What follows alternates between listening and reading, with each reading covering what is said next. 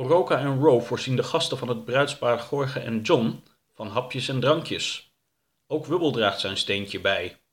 Een klein mannenkoor brengt een aantal liederen ten gehore. Oroka maakt een praatje met de dirigent. Hoofdstuk 28 Een feestelijke nacht en een late ochtend. Na het eten, dat werd afgesloten met een buffet van verschillende soorten taart en ijs, verscheen op het podium een Venezolaans bandje. In het midden van de zaal vormden de bruidsgasten een kring. De bandleider, een man met een vrolijke snor, gaf een signaal waarop de band begon te spelen. Jorge en John voerden een bruidsdans op. Niet veel later stond een groot deel van de gasten te dansen. Oroka keek naar de gitarist van het bandje en verbaasde zich over de snelheid waarmee diens vingers over de snaren van het instrument bewogen. Samen met Roe bracht hij lege glazen en flessen naar de keuken, waar druk werd afgewassen en opgeruimd. De avond vorderde. Gezichten werden vrolijker en vrolijker. Een oudere man met een rood aangelopen gezicht trok zijn overhemd uit en voerde een vreemde dans op, waarbij hij geregeld met zijn vuisten op zijn dikke blote buik trommelde. Een vrouw gooide haar hakken weg en danste op blote voeten verder. Hebben jullie hier nog meer van? Oroka keek naar een lege fles die een vrouwenhand met lichtblauw gelakte nagels voor hield. Weet ik niet. Oroka nam de fles mee en deed navraag. Het bleek inderdaad de laatste te zijn. Helaas, dan neem ik wel wat anders. Mag ik u iets vragen? Natuurlijk. Komt u uit Amerika? Nee, ik kom uit Venezuela. Ik dacht al dat u hier niet vandaan kwam. Uw Engels is niet zo goed. Nou, dank je. Ik denk dat ik hetzelfde zal kunnen zeggen van jouw Spaans. Dat weet ik niet. Ik heb nog nooit Spaans gehoord. Me llamo Gabriela. Soy la hermana de Jorge. Ah, u bent de zus van Jorge. Ik ben Oroka en ik denk dat ik nu ook wel Spaans spreek. U bent wel een brutale ober, lachte Gabriela, die het gesprek in het Engels voortzette, zonder te beseffen dat Oroka nu daadwerkelijk Spaans sprak. Komt John ook uit Venezuela? Nee, die komt van hier. Mijn broer en John hebben elkaar leren kennen op een Gay Pride parade in Starkville, een stadje hier in de buurt. Op een wat? Een feestelijke manifestatie waarin homo's opkomen voor hun rechten. Ben jij ook homo? Nee, dacht je dat? Ik zie het verschil nog niet tussen homo's en hetero's. Het is een verschil in seksuele voorkeur. Dat is alles. Dan snap ik het probleem niet. Dat is goed om te horen. Mijn ouders zien helaas wel een probleem. Die zijn hier niet. Ze willen hun zoon niet meer zien. Maar kom, laten we daar niet om treuren. Het is feest. Dans je mee?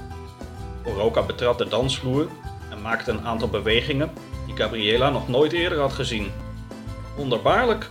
Kom je van een andere planeet of zo? grapte ze. Ja, hier ver vandaan.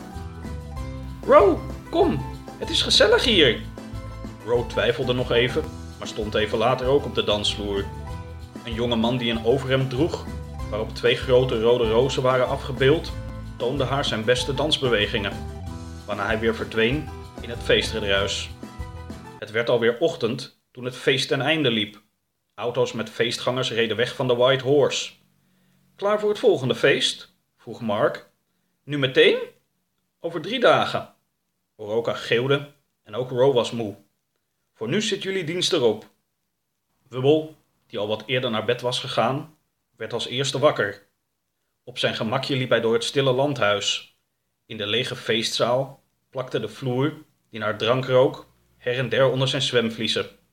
Hij liep naar buiten, het gazon op, at wat plukjes gras en zwom een paar rondjes door de fontein. Tegen het middaguur waren Oroka en Ro ook opgestaan. Samen met Mark en Michael ontbeten ze buiten aan een grote tafel. Hoe hebben jullie elkaar eigenlijk leren kennen? vroeg Ro. In een restaurant, antwoordde Mark. In een restaurant waar ik als ober werkte. Michael kwam er wel eens eten en zo is het begonnen. Ja, bevestigde Michael. Dat was in de jaren negentig. Ik was bezig met het opzetten van een webwinkel voor kleding. Iets dat toen nog bijzonder was. Ik werkte in die tijd vanuit huis. S'avonds at ik dan graag buiten de deur, onder andere in het restaurant waar Mark werkte. Bestaat die webwinkel nog?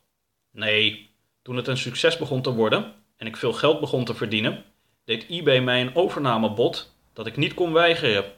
Daarna hebben we van alles gedaan, tot we, nu zo'n tien jaar geleden, dit huis hebben gekocht. Sindsdien verzorgen we huwelijksfeesten. Ik doe daarbij de planning en werk veel op de achtergrond, terwijl Mark zich over onze gasten ontfermt en erop toeziet dat alles tijdens de feesten goed verloopt. Michael keek op zijn telefoon. hey. hey wat? vroeg Mark. Over een uurtje houdt de president een toespraak over dat virus uit China. Het coronavirus? Ja. Waarover? Over het coronavirus. Dat virus uit China, dat nu ook al in Europa is. Niet alleen in Europa, het is hier ook al. Er zijn geloof ik in Amerika zo'n 30 mensen aan overleden. Daar weten wij niets van, toch Ro? Nee, wij houden het nieuws niet zo bij. Michael vertelde over een virus dat enige tijd eerder in een Chinese stad was opgedoken en dat zich van daaruit over de wereld verspreidde. Er gaan mensen aan dood en een vaccin is er niet. Denk je dat het ook naar Mississippi komt? Het zou me niet verbazen als het er al is. Hé, Getsie, Michael, reageerde Mark. Dat wil ik niet hoor. Nee, ik ook niet, maar ik vrees het ergste. Gaan er, gaan er alleen mensen dood aan dat virus? Voor zover ik weet wel. Vooral ouderen, geloof ik. Maar ik weet het verder ook niet precies. Wat minder mensen op deze planeet kan niet zoveel kwaad, lijkt me, kwaakte Wubbel, die naast de tafel in het gras zat en die meeluisterde terwijl hij van het zonnetje genoot. Wat zegt hij? vroeg Mark aan Oroka. Oh, hij zegt. Hij hoopt dat het virus snel weer weg is. Ja, dat hoop ik ook. Kom, we kunnen binnen mooi nog de vloer dweilen voordat de president zijn toespraak houdt. Met emmers sop en heet water boenden Mark, Oroka en Row de grote vloer van de feestzaal schoon. Komen jullie? riep Michael, terwijl Row de laatste emmer vies water door de gootsteen spoelde. In een huiselijke kamer gingen Mark, Michael en Oroka op een bank zitten. Row nam plaats op een stoel, Wubble vond zijn plek op het tapijt. Michael zette de televisie aan.